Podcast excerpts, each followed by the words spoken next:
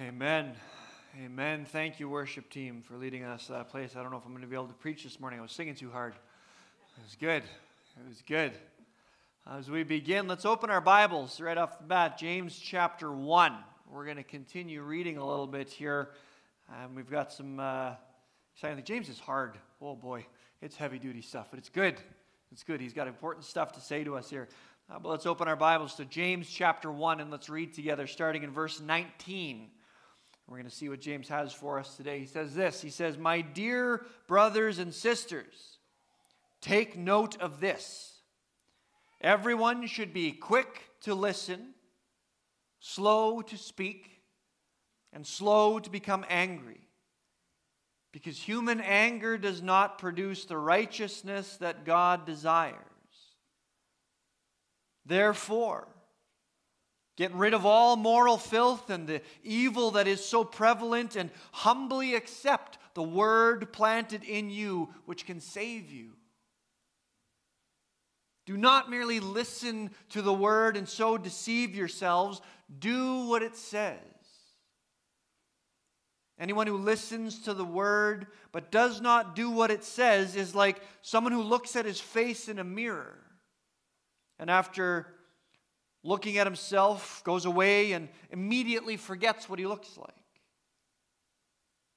But whoever looks intently into the perfect law that gives freedom and continues in it, not forgetting what they have heard, but doing it, they will be blessed in what they do.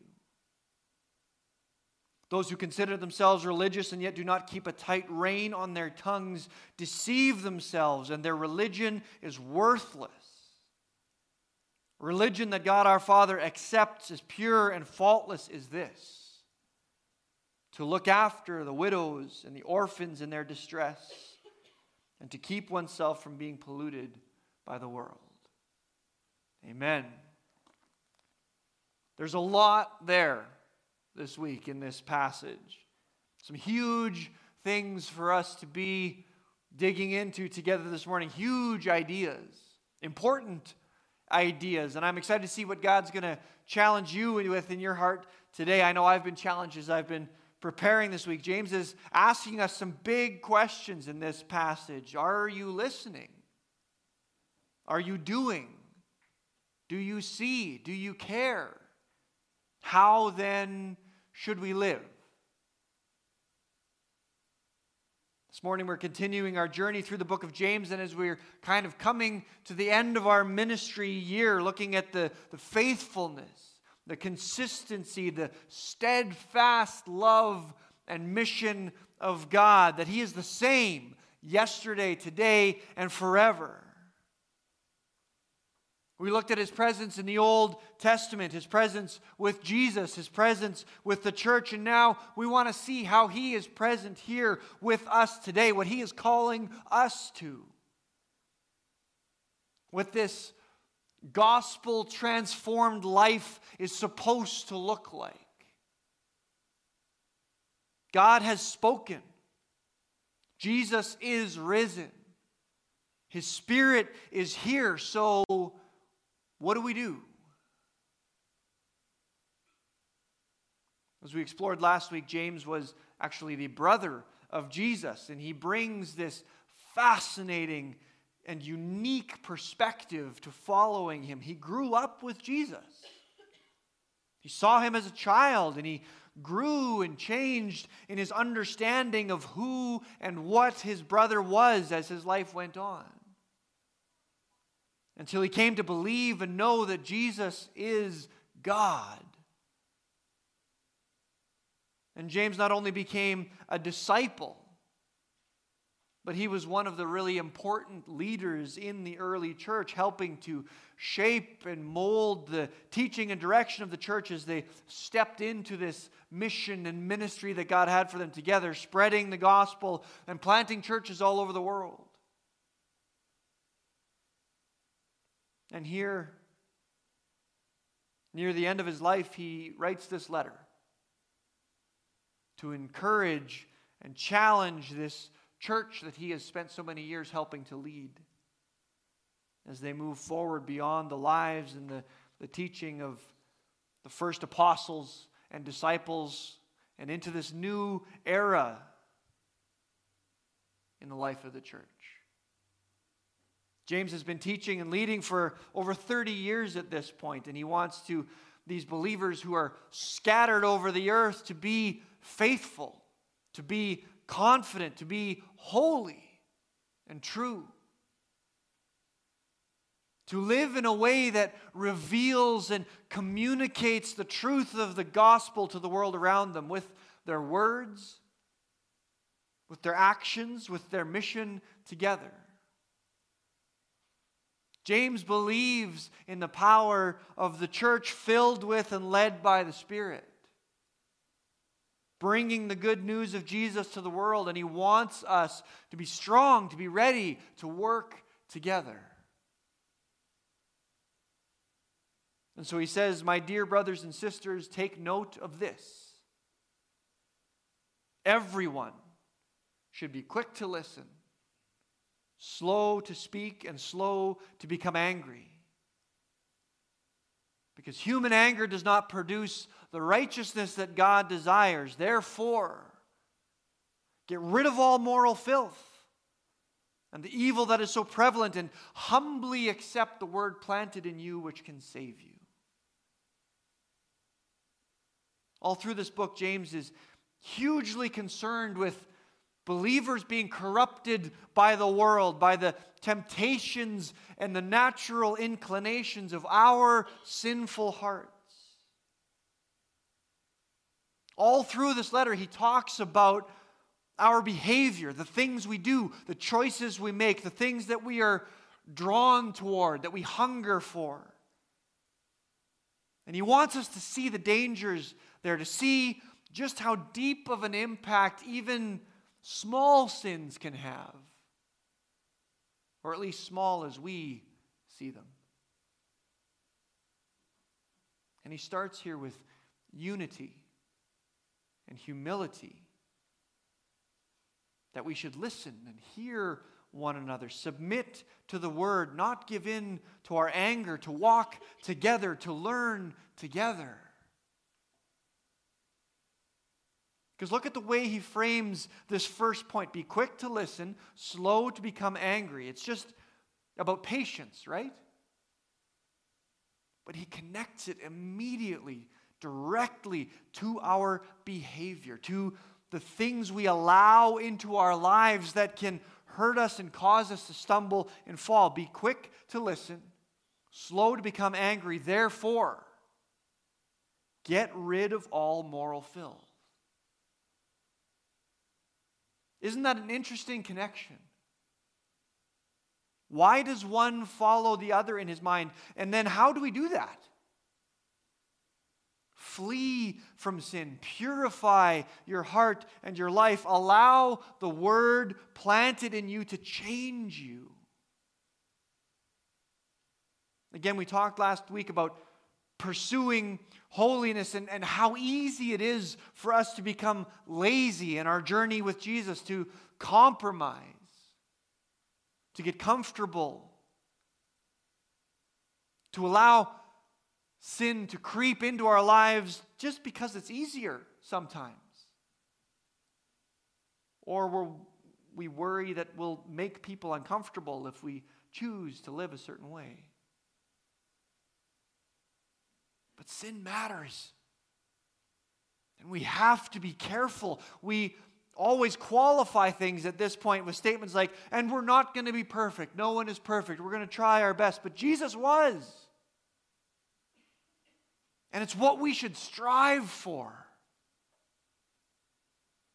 Not just excuse it away. Get rid of all the moral filth from your life. And even as I say that, I know you are thinking of something immediately. I know I am. We know what we have allowed into our life, what temptations we indulge. And we try to pretend is no big deal. But we can't do that because this is too important. And these things are directly connected because sin and selfishness, when we allow it, when we embrace it, it makes us angry and irritable. And we stop listening to each other. And our guilt and shame that we experience when we let sin into our lives, it puts up barriers between us. We feel guilt and shame. We know these things aren't good. And if we let them in, they will control us. And James says, get rid of it. Burn it out. Run away from it. Let the word save you and bring you life. It's not about just listening, it's about how we can listen. When we are healthy, when we are free, we can see each other clearly and hear each other clearly. When we are filled with love, not hurt, joy, not insecurity and shame, we can listen. We can see. Our behavior matters because it impacts our heart. And he continues, and here comes the point that he's trying to make all through this whole letter. In verse 22, and it's our theme verse for this whole series, he says, Do not merely listen to the word and so deceive yourselves. Do what it says. The gospel is not an idea. It's not a philosophy. It's not a list of truths to memorize. It is life. It is alive because it is a person. The gospel is Jesus. And he desires for us to be transformed. Jesus desires to transform us. And so our behavior has to look different. The things we do has to change. We've said it before lots of times here in the church, but if we say we are followers of Jesus, what is the one thing we have to actually do? We have to actually follow him. We have to actually do something, not on our own, not on our own strength, but we have to move. Look what he says next here. Anyone who listens to the word but does not do what it says, anyone who listens to the word but does not do what it says, is like someone who looks at his face in a mirror and after looking at himself goes away and immediately forgets what he looks like. No, it isn't. Did you hear that? Did you, have you ever thought about this? What is this metaphor? Listening but not doing is like looking in a mirror and not remembering. What is he talking about? It's a very strange example. I don't know if this has ever stood out to you. Shouldn't it be something more like anyone who listens to the word but does not do it is like a disobedient child who doesn't do what his parents say? Or someone who reads a map and immediately forgets where they're going? Right? Doesn't that make more sense?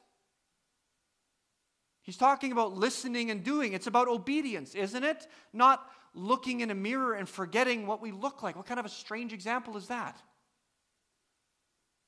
And honestly, it's a question. Maybe I'm the only one who has this problem. You all have this figured out a long time ago. But I've not understood this for a long time. This, I don't understand this metaphor that James uses. I've always thought it was such a strange way to try to describe what he's talking about. And honestly, I've thought maybe it's some kind of ancient Israelite metaphor or prophecy that doesn't translate very well or something, scripture can be confusing and hard to understand. It's hard to interpret. And so I was never really sure what James was trying to say here. Except he's right. He's right because he's not simply talking about obedience. He's talking about the power of the word.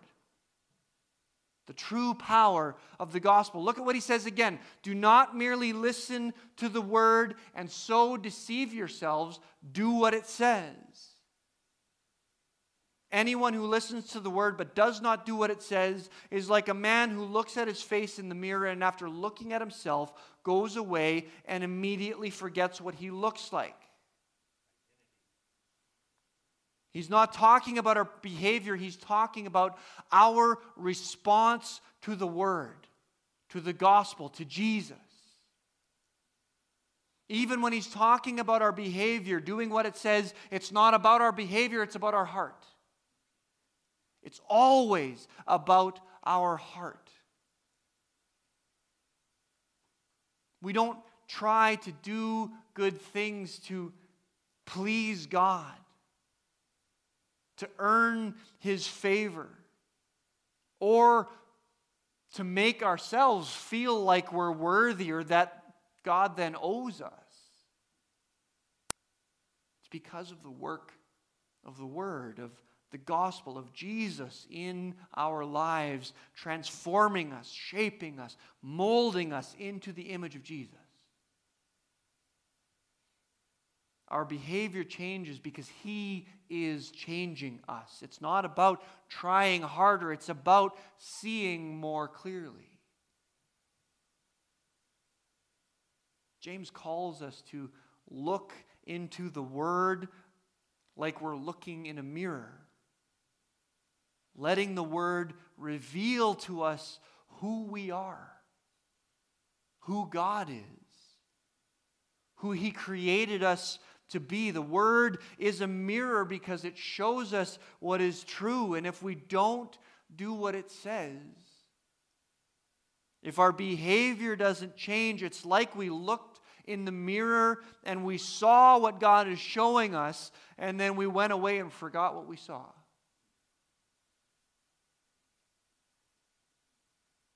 Because when we look in the mirror, we see our sin. When we look into Scripture, when we study it, when we let it reflect on us, we see our brokenness. We see our hurt and our shame, our lostness. As God reveals himself and what he meant for us to be, we see what we've lost and we see what should be. And it's not just about looking in the mirror and just seeing the ugliness of our sin, focusing on a terrible image being reflected back at us and becoming self abasing and beating ourselves up more and more. Oh, I'm so awful. I'm so ugly. And my sin is so terrible. Now I'm going to go away and remember how terrible I am so I can follow God? No. We do need to remember our sin and our brokenness, that our hearts are always drawn to evil and selfishness, as James himself said earlier. But we also need to see and reflect on that image in the mirror that is the image of God placed in you. The Word reveals the image of God you were created to bear, even when it's covered over. When the mirror is foggy, when it's broken, it's still there. God's image is still there. And the Word helps us to remember that. You were created to be more than this. And as we reflect in the Word, that shines through more and more. You are beautiful. You are powerful. You are created in the image of the infinite, eternal, all powerful, all loving author of life itself. And He loves you. And He sees you. And He cares about you. You have value, eternal value. And He desires life for you, abundant life, life in the Spirit. The world, word reveals these things to us. And reflecting on that truth, letting the word drive that reality home more and more deeply, will bring transformation and then will change your behavior. And if we just hear the words, we don't do what it says, it's, it's like we looked in that mirror and God showed us who He is and what He wants for us. And then we just walked away and forgot what that looked like. It's a powerful metaphor, powerful image, and it matters. Whoever looks intently into the perfect law that gives freedom and continues in it, not forgetting what they have heard, but doing it, they will be blessed in all they do. God wants you to be transformed and He wants you to see clearly what the life He has for you looks like. What He wants you to look like. Don't forget what God is showing you because we need it and the world needs to see it too. He goes on to end this chapter those who consider themselves religious, yet do not keep a tight rein on their tongues, deceive themselves, and their religion is worthless. Religion that God our Father accepts as pure and faultless is this to look after orphans and widows in their distress and to keep oneself from being polluted by the world. Our language, our words, is something that James draws a lot of attention to. He spends a lot of time talking about that in his letter. And all of this ties together because, again, he's not just talking about swearing, it's about being careless with our words even in worship. Our words reflect our heart, they reveal what we believe and what we see. And if we remember that image, what the Word has revealed to us, again, He is connecting these ideas directly. It's not about just saying bad things, but keeping a tight rein on our tongues and speaking truth. Are you coming to church and singing these songs, telling people, I'll pray for you, acting holy, saying holy sounding things, and then going home and living however you want, saying whatever you want, speaking of people however you want, tearing them down. We can say all the right things. We can lead Bible studies. We can even preach sermons. Are you speaking truth? Are you speaking honestly? We better mean it. We better be honest. Our, our actions and our life better line up with what we're saying. And what we're saying better line up with the word. Keep a tight rein on your tongue and only say what you mean, what is good and what is true. And even better, as James started, maybe we should hush up a little bit. Be slow to speak and go and do something. Go and care for the widow and the orphan. Give, love, serve. We all love to talk about what we think should be done or how things should be done differently. Go and do it. Don't be polluted by the world. Bring some light into it. James is some deep water. And he has hard things for us to hear, important things, but don't just take my word for it. Look in the mirror. Hold the word up in front of yourself and reflect on it every day. Look deep. What does God want you to see? What is He showing you? What are the good things in that picture? What are the bad things? What is He showing you about Himself and what does He want for you? Study it, memorize it, every detail,